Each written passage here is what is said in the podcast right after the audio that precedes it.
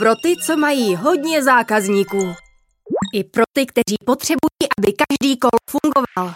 5G je teď úplně pro každého podnikatele ve všech našich nových tarifech. Více na t-mobile.cz.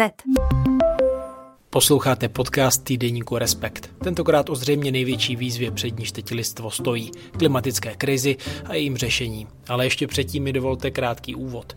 Možná jste si všimli, že jsem převzal podcastový mikrofon Respektu po Haně Řičicové, kterou tímto moc zdravím a přeju jí hodně zdaru na studiích i ve všech dalších aktivitách. Rád bych postupně zkoušel různé nové formáty a hledal formu i obsah, které vám přijdou nejpřínosnější. Prosím o trochu trpělivosti a budu rád za tipy i zpětnou vazbu. Psát mi můžete na mail sedláček zavináč respekt.cz. A teď už k našemu tématu. Europe is sweltering under one of its earliest and hottest heat waves on record. Scientists say climate change is driving unseasonably high temperatures. Pákistán postihly přes léto ničivé povodně. Velká voda zaplavila asi desetinu země. 3,5 miliardy lidí, to znamená polovina obyvatel, žije v oblastech, které jsou potenciálně ohroženy vysokou mírou klimatické zranitelnosti. Sucha, extrémní počasí, povodně nebo tání ledovců a růst hladiny oceánů, mohl bych pokračovat. Dopady změny klimatu jsou čím dál citelnější po celém světě. Podle vědců je jasné, že extrémní projevy počasí a další negativní vlivy budou častější a silnější s tím, jak teplota dál poroste. Státy sice slibují, že sníží emise skleníkových plynů zodpovědných za zahřívání planety a postupně se dostanou skoro na nulu a dosáhnou tzv. klimatické neutrality či čistých nulových emisí. V listopadu o tom budou zástupci bezmála dvoustovek zemí jednat v Egyptě na další klimatické konferenci COP27, která má pomoct omezit oteplování v mezích stanovených pařížskou klimatickou dohodou. Česko tam v rámci předsednictví v Radě Evropské unie má nebývale důležitou úlohu, protože bude vyjednávat s jinými zeměmi za celou 27 což je podstatně jiná disciplína, než jednat s členskými zeměmi v Bruselu. Co od letošní klimatické konference čekat a jakou na ní zanechají Češi v čele Evropské unie stopu? S jakým novým závazkem poletí do Egypta premiér Petr Fiala? I o tom si budu povídat s jedním z klíčových českých vyjednavačů, náměstkem ministra životního prostředí pro sekci ochrany klimatu Janem Dusíkem. Na něj pak naváže pohled analytičky Romany Jungwirth Březovské z Asociace pro mezinárodní otázky, která se do Egypta také chystá. Podnětný poslech vám přeje Štěpán Sedláček.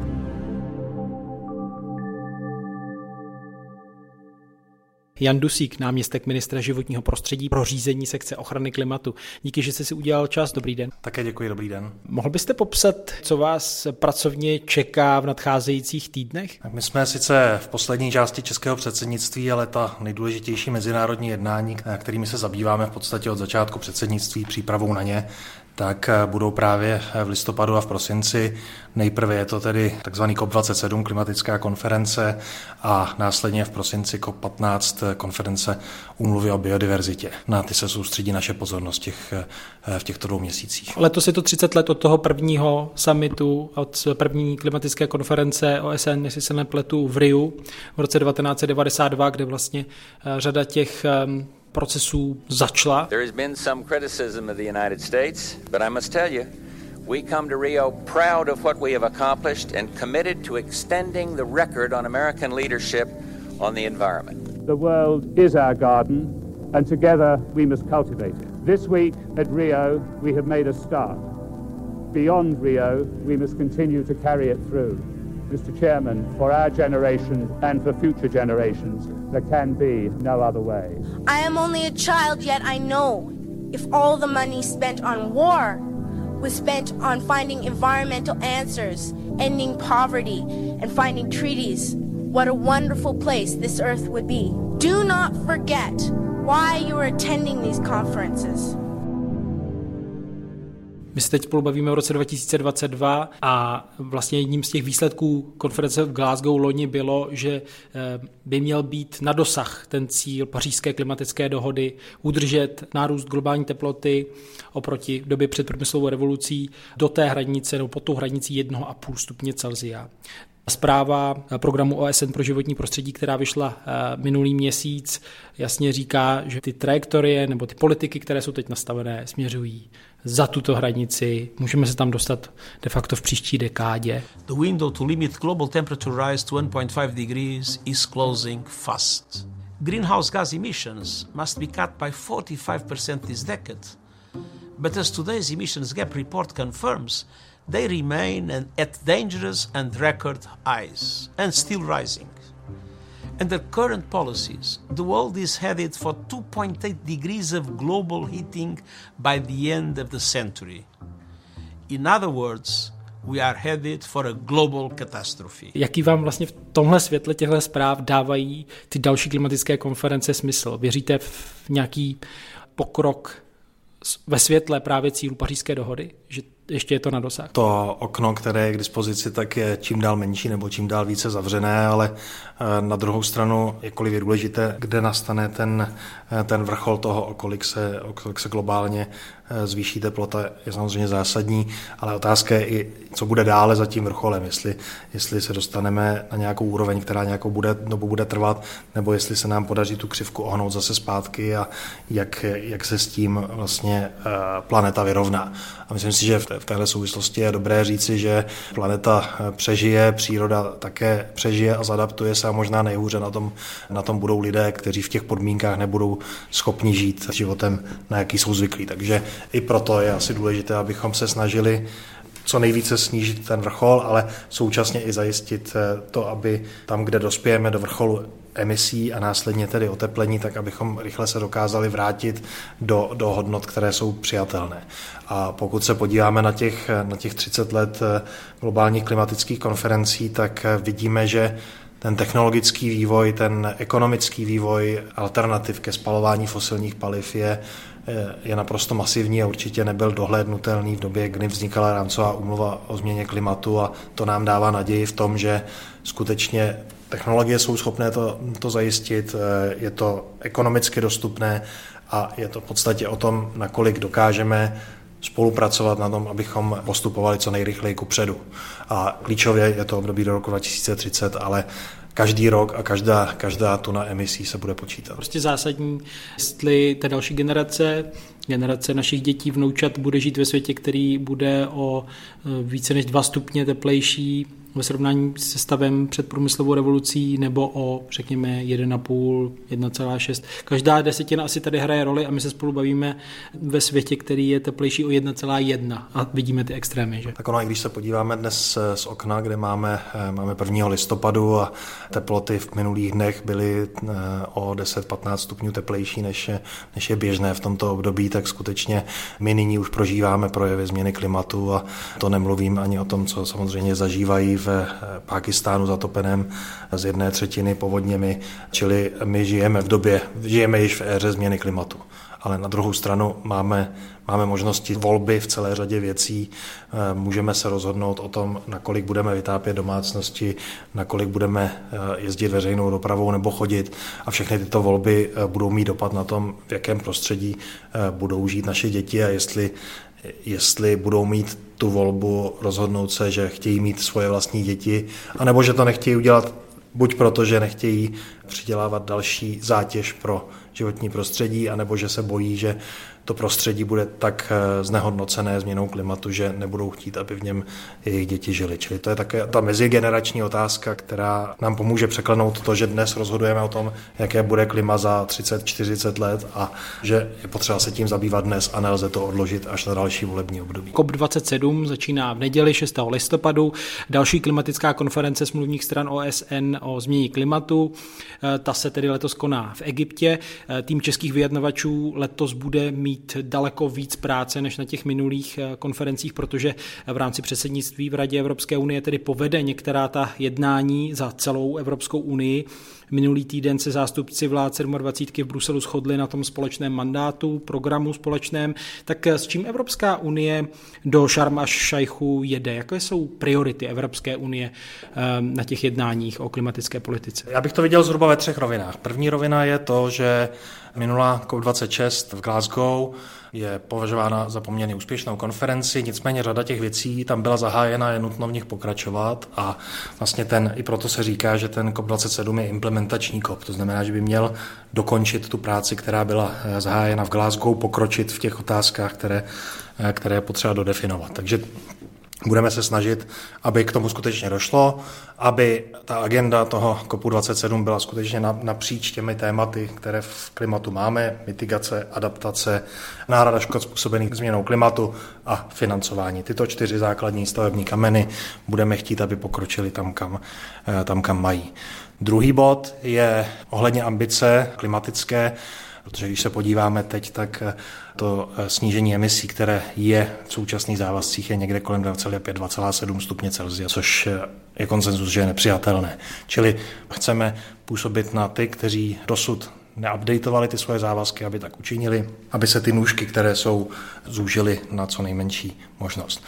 A třetí takový cíl je, aby Evropská unie dokázala potvrdit svou rozhodnost v tom, že pokračuje v klimatické akci, v naplňování pařížské dohody, Evropské zelené dohody, Evropského klimatického zákona a teď vlastně v, tém, v tom posledním sledu eh, balíčku Fit for 55 jako nástrojů, které nás přivedou k tomu cíli minimálně 55% snížení do roku 2030 a čisté nuly do roku 2050. Tyto závazky se nemění a to i přesto, že nám někteří ať už účelově ne, nebo ne, říkají, no ale vy se teď soustředíte na jiné priority, řešíte ceny energií a změnou klimatu už se nezabýváte. Čili potřebujeme ukázat, že tomu tak není a že řešení změny klimatu zůstává eh, vrcholnou prioritou pro EU. Mohl byste prozradit, na jaké jednání se nejvíc připravujete? Co asi budou takové nejtvrdší body programu pro české předsednictví v Sharma Sheikhu? Ta konference probíhá v Africe, probíhá v rozvíjející se zemi a lze očekávat, že ty diskuze o financích eh, obecně budou nejintenzivnější o tom, jak zajistit eh, jednak naplnění závazků, které už byly přijaty, konkrétně 100 miliard dolarů ročně do roku 2020 dosud nebylo splněno, čili je tam mezera, o které se bude, eh, bude jednat a jako Evropská unie se budeme snažit působit na ostatní donorské země, aby vlastně tu mezeru doplnili. My už svoje máme v zásadě odpracovány. To jsou peníze, které tedy mají sloužit jak k tomu snižování emisí, tak tedy k přizpůsobování se na ty dopady změny klimatu a jestli se nepletu, tak eh, tam ale i za českou stranu vlastně byl určitý dluh, že eh, Česká republika nepřispívala do toho zeleného klimatického fondu, tak jak to teď je? Tak jak jsme připravovali tu naši pozici, naše vyslání a to, že vlastně se bude účastnit té, eh, té části na nejvyšší úrovni i pan předseda vlády, tak v tom obeslání jsme na vládě dokázali prosadit rozhodnutí o tom, že obnovíme tedy naše přispívání do Zeleného klimatického fondu počínaje rokem 2024. Čili tento závazek tam pan premiér pronese a jsme rádi, že vlastně to může být součástí české pozice právě, když, když předsedáme Evropské unii. Dá se říct řádově, kolik peněz? Eh, jeden milion dolarů každý rok, takže to, tento závazek pan premiér oznámí. Když už jste zmínil tu účast eh, premiéra Petra Fialy, který tedy bude na tom summitu, na té části, kde jsou prezidenti a premiéři, na konferenci COP27, tak eh, bylo, řekněme, třeba těžké ho přesvědčit, nebo sám chtěl vyrazit na konferenci v rámci předsednictví? Jak to bylo? Přesvědčilo nebylo těžké, my jsme to samozřejmě projednávali s jeho týmem a i s ohledem na to, jak významná je to akce pro jako součást našeho předsednictví, ale pro celou Evropskou unii.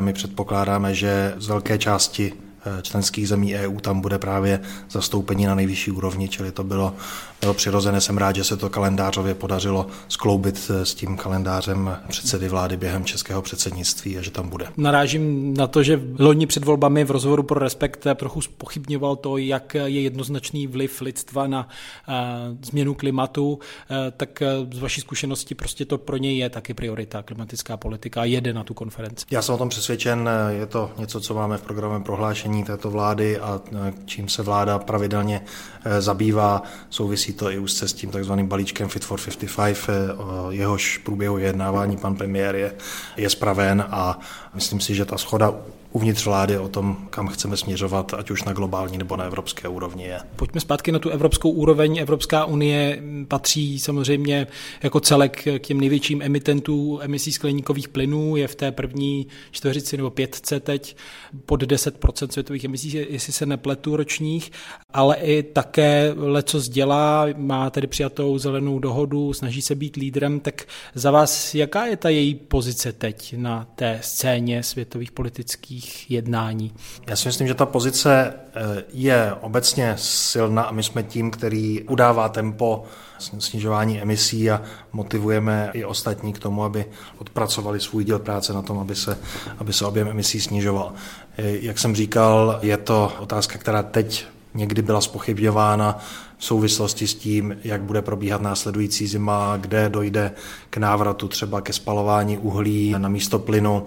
Budou tam některé dílčí výkyvy, ale tak, jak vlastně probíhala diskuze už o balíčku Fit for 55 nebo teď pro mandát Evropské unie do Sharm el tak je poměrně jednoznačné to, že nejenom, že ten závazek a to ta vedoucí úloha Evropské unie pokračuje, ale je v podstatě umocněna i tím, že tady čelíme ruské agresi na Ukrajině a dopadům, eh, dopadům, které to má zejména v energetice, ale i eh, v dodávkách potravin a v celkové geopolitické situaci.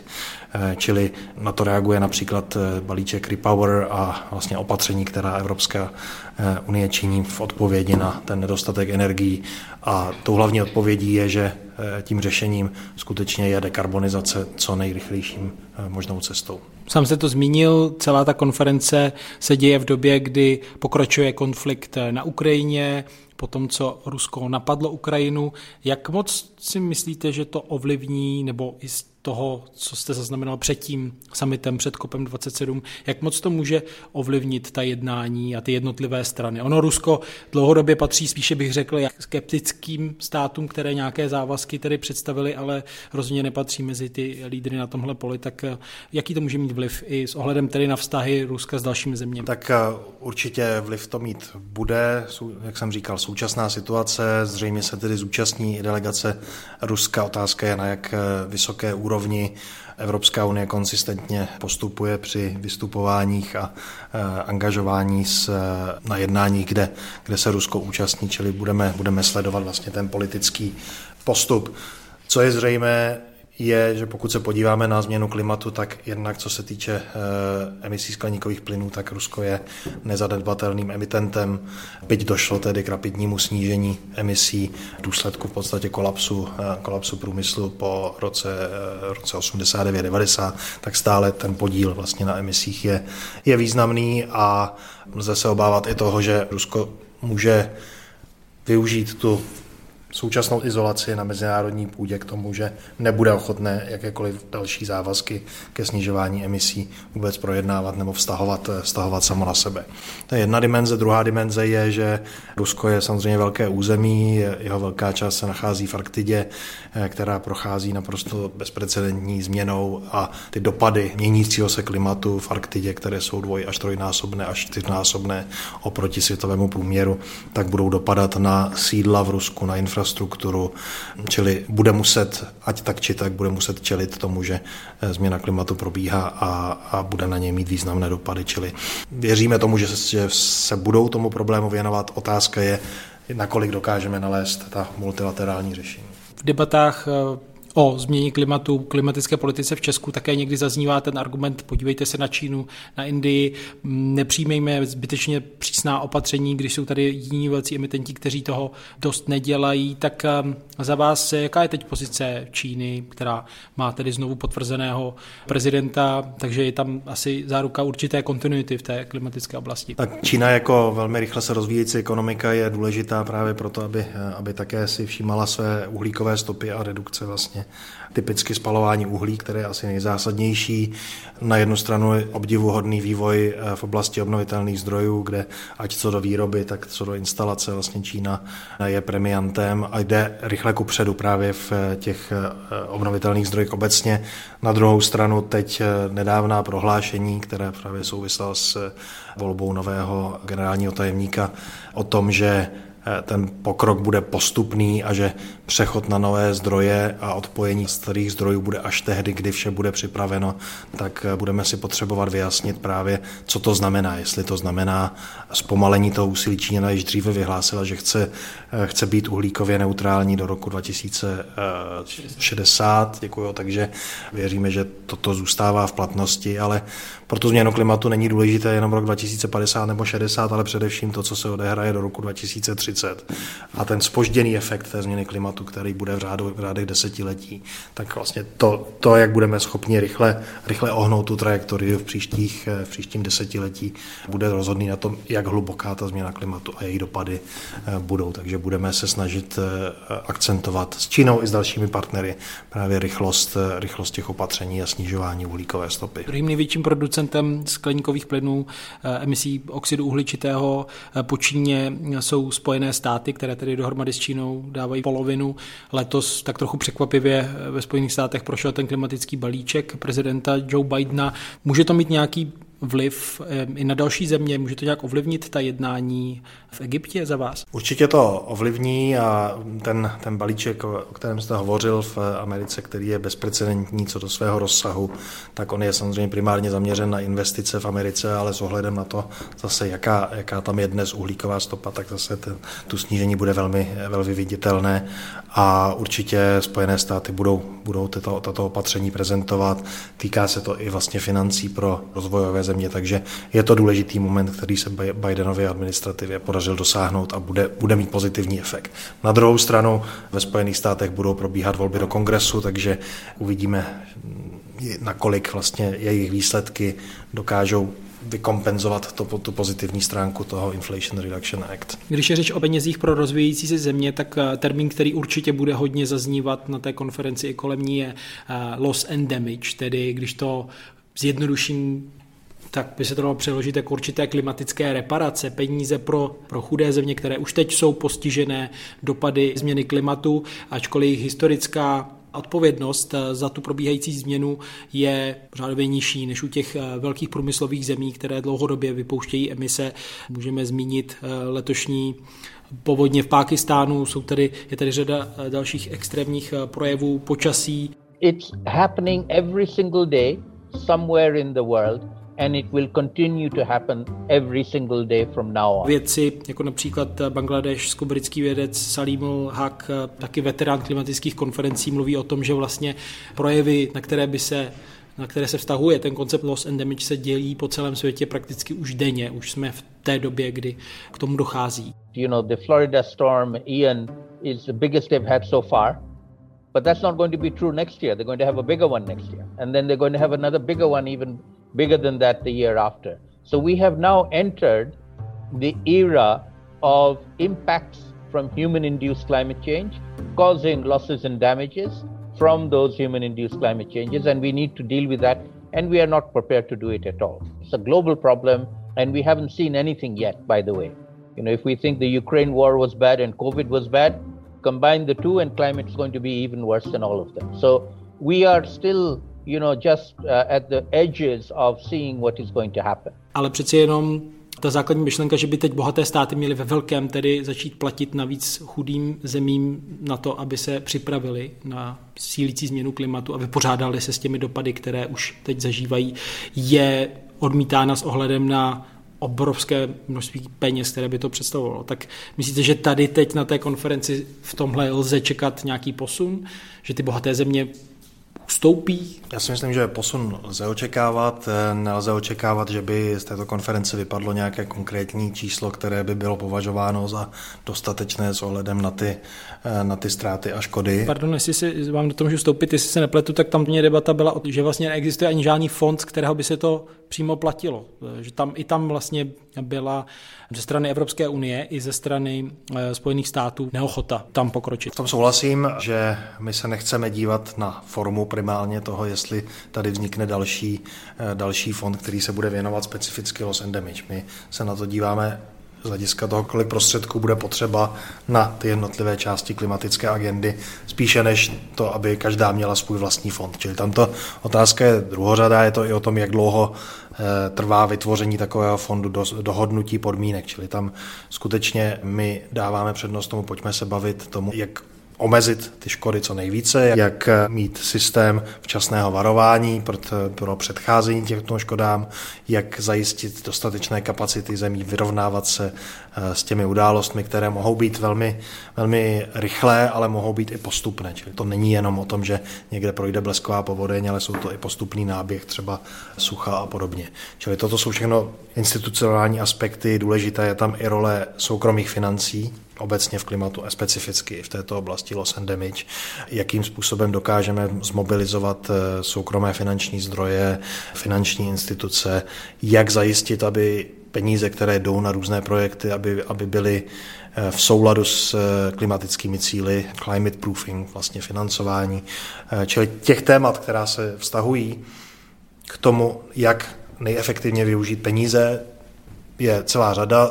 Shodneme se jako Evropská unie v tom, že těch peněz je potřeba více, je potřeba dokončit ten závazek 100 miliard do roku 2020, který dokončen nebyl. Budeme se bavit o tom, jaký má být nový cíl po roce 2025 a i specificky, co konkrétně lze udělat v té oblasti loss and damage. Není to, není to něco, co, by, co bychom očekávali, že bude vyřešeno na této konferenci, ale určitě to bude silně akcentováno. Zřejmě tam vznikne samostatný, samostatný diskusní blok, negociační blok, který bude tomu věnován a bude, budou se tomu věnovat určitě i konference následující. Dá se říct, kdo tam jako hlavní partner k jednání? Jsou to si skupiny menších rozvíjejících se států ostrovní země, nebo třeba ta Čína, která je kategorizovaná i jako rozvíjející se země v tomhle ohledu tu kartu zvedá. Těch partnerů je tam více s různými eh, zájmy. My jsme, byli, my jsme se jako předsednictví EU účastnili i takzvaného prekopu eh, v Demokratické republice Kongo, kde bylo asi 65 zemí zastoupeno. Ty zájmy jsou nutně jiné, pokud se podíváme na Čínu nebo na, na ty ostrovní země, na nejmenší, vlastně nej, nejméně rozvinuté země, ale v zásadě ten blok těch rozvojových zemí je do značné míry sladěný v těch požadavcích. Specifický akcent očekáváme u afrických zemí a vlastně prosazování africké pozice tím, že je to COP, který se koná v Africe. Eh, je tam i otázka odlesňování a možnosti využívání kapacitu lesů pro absorbování CO2 čili tam zase bude důraz těch zemí, které disponují plochou lesů. A v té souvislosti je v zásadě dobrá zpráva, že v Brazílii vyhrál eh, prezidentské volby prezident Lula a že tam lze očekávat, že v Amazonii bude, budou dobré zprávy, ať již pro klima nebo pro biodiverzitu. Zaznamenal jsem zprávu z agentury Reuters, že Lula da Silva i vyšle nějaké své představitele, i když to je ještě před inaugurací na tu klimatickou konferenci v Egyptě. Eh, ono to možná i trochu souvisí tedy s výsledkem té minulé konference v Glasgow, kde byla řada deklarací, jedna z nich se právě týkala odlesňování.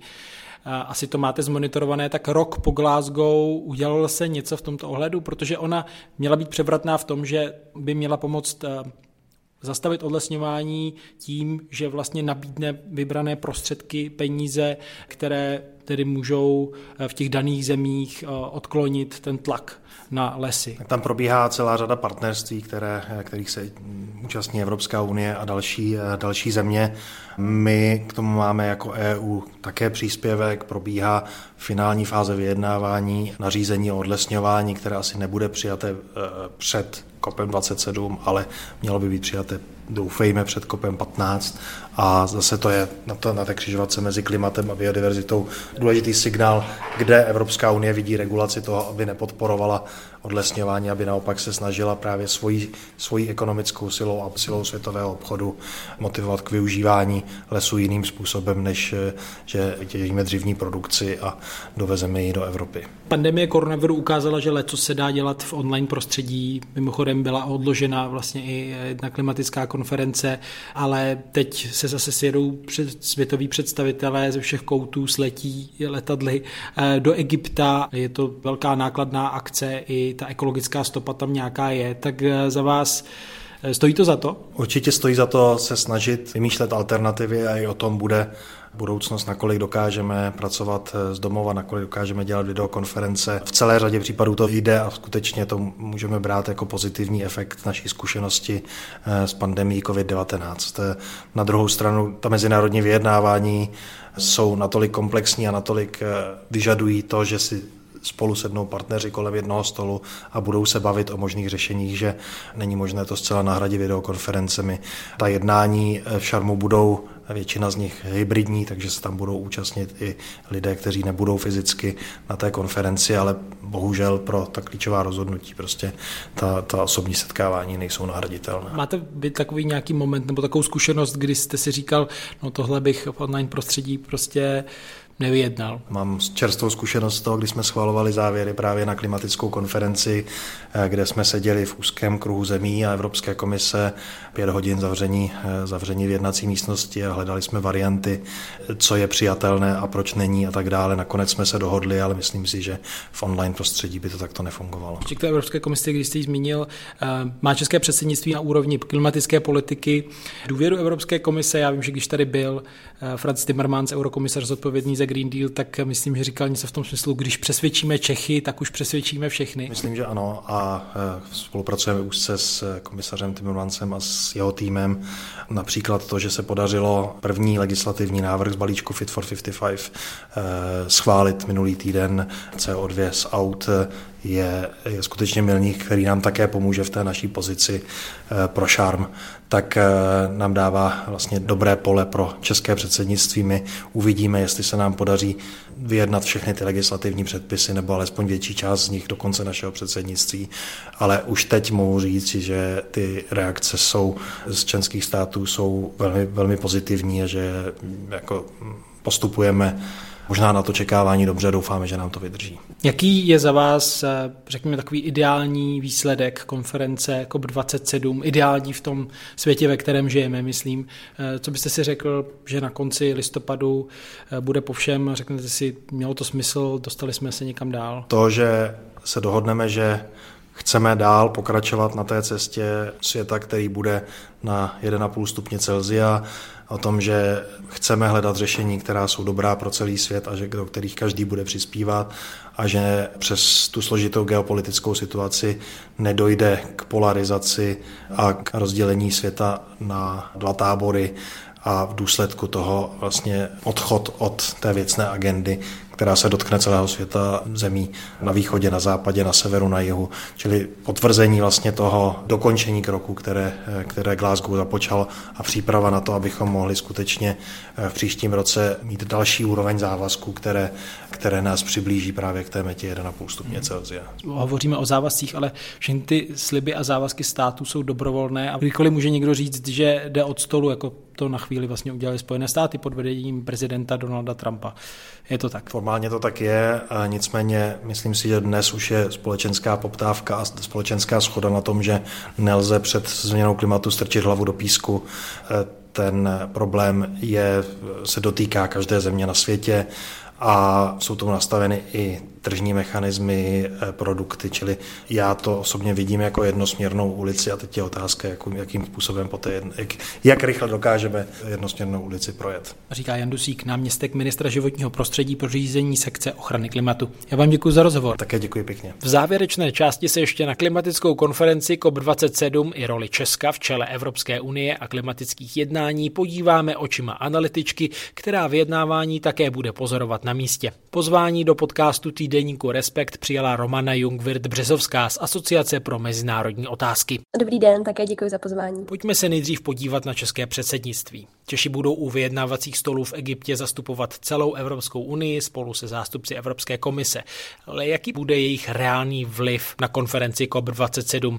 Je to pouhá formalita nebo opravdu můžou něco ovlivnit? Tak určitě to není jenom právě ta formální role, je to klíčová role. Český tým předsedá jednání už od července a je aktivní jak vlastně na úrovni takové té technické, kdy musí například připravovat pozici unijních států k daným tématům, tak musí a snad tedy i je aktivní na té mezinárodní úrovni. Ta koordinace a ta příprava těch pozicí probíhá už několik měsíců před tím kopem, ale na tom kopu se právě diskutují ty pozice se všemi státy, takže ta jednání bývají mnohem složitější a dynamičtější. Předsednictví jsou jenom na 6 měsíců, což je teda samozřejmě i případ eh, České republiky, ale je taky důležité, aby právě při tvorbě například těch pozic byl český tým, tým transparentní, inkluzivní, aby byl sám dobře skoordinovaný, aby tím pádem mohl lépe a dobře koordinovat jiné to nejsou zcela banální úkoly. Jak mi potvrdil Jan Dusík, český premiér Petr Fiala v Egyptě mimo jiné oznámí návrat Česka mezi pláce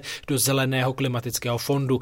Ten pomáhá chudým zemím snižovat emise, ale také s adaptací na sílící dopady změny klimatu. Od roku 2024 by tak Česko mělo přispívat milion dolarů ročně.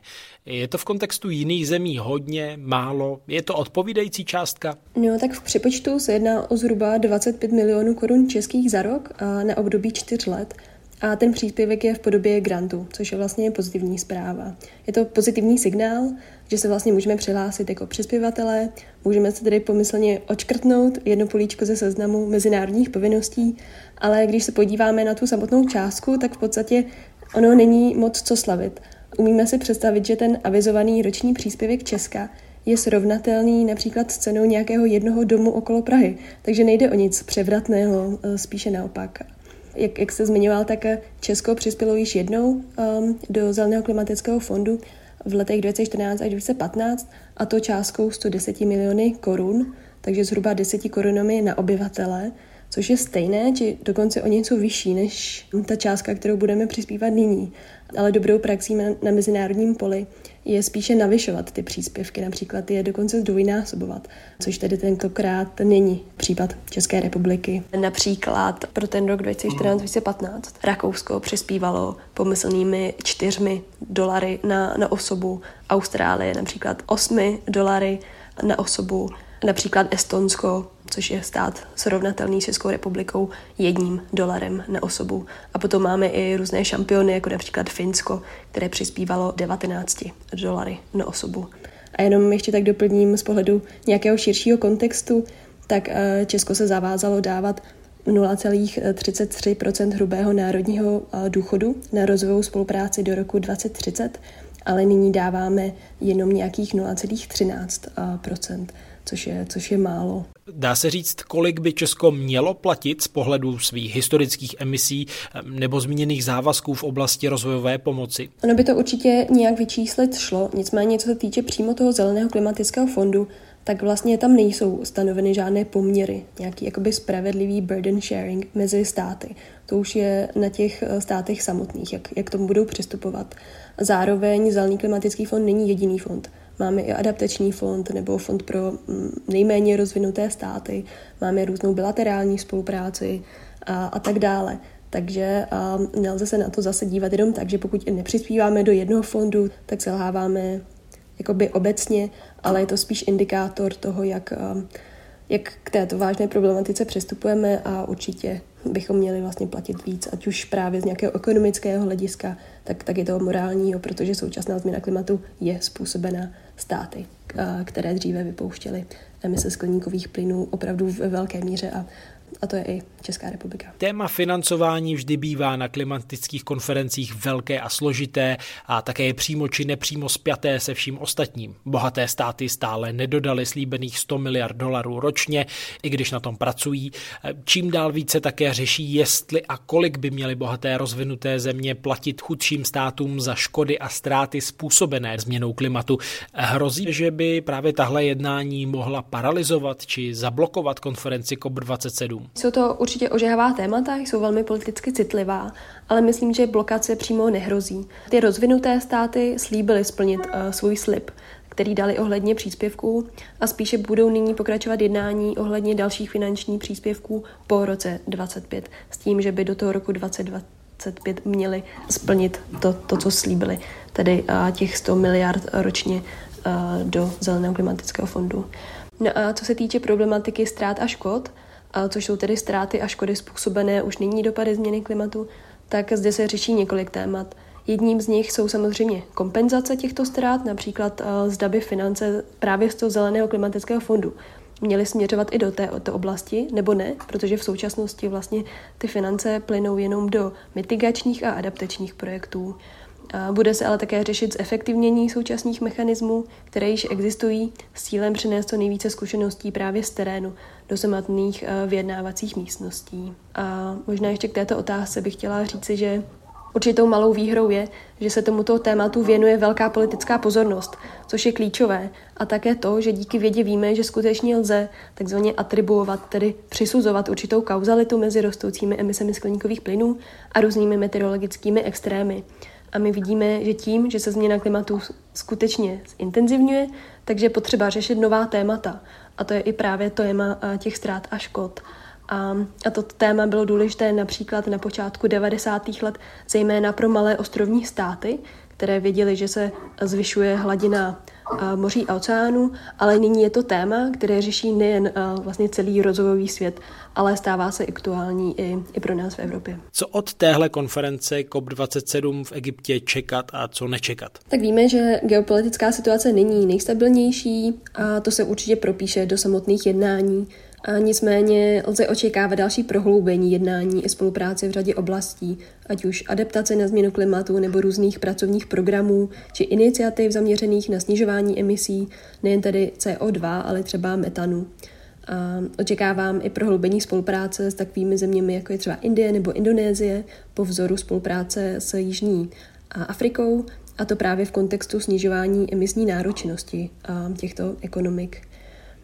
Zároveň ale lze očekávat, že ta jednání nebudou jednoduchá a, a vyplývají na podvrh různí kostlivci. Například před pár dny proběhla v médiích zpráva, že Velká Británie nezaplatila včas slíbený klimatický příspěvek ve výši 300 milionů dolarů.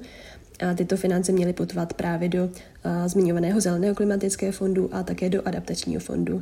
Ale pozitivně vnímám i vítězství Luly v brazilských a, prezidentských volbách a například i to, že se očekává zahájení větší spolupráce na poli změny klimatu a obnovy biodiverzity, protože v současnosti je polovina antropogenních emisí CO2 polceno ekosystémy a je teda potřeba o ně, o ně správně pečovat. A mimo jiné tedy v prosinci proběhne konference COP úmluvě o biologické rozmanitosti a je zřejmé, že nelze řešit um, současné krize, ať už tedy tu klimatickou nebo biodiverzitní odděleně a také uh, ne bez vazby na, na naše ekonomiky. A když se ale vrátím ke klimatickému kopu, tak je zřejmé, že každá smluvní strana, každý ten stát pojede na kop s nějakým svým závažím, který si převeze z národní úrovni. A, ale v tuto chvíli je důležité, aby státy ukázaly, že ten kurz dekarbonizace, tento megatrend je jasný navzdory současné geopolitické situace. Dodává Romana Jungwirth Březovská z Asociace pro mezinárodní otázky. Díky za rozhovor. Taky moc děkuji za rozhovor a přeji den. A to je z dnešního dílu vše. O klimatické konferenci COP27 si budete moct přečíst také v novém čísle týdeníku Respekt v komentáři kolegy Martina Uhlíře. Najdete tam také článek Jiřího Soboty o osudu amazonského pralesa po volbách v Brazílii a mnoho dalšího. Nové číslo vychází v pondělí, předplatitelé můžou Respekt číst už v neděli odpoledne na webu nebo v naší nové mobilní aplikaci, kde se také dostanou k audioverzi článků i podcastům. Naslyšenou se brzy těší Štěpán Sedláček.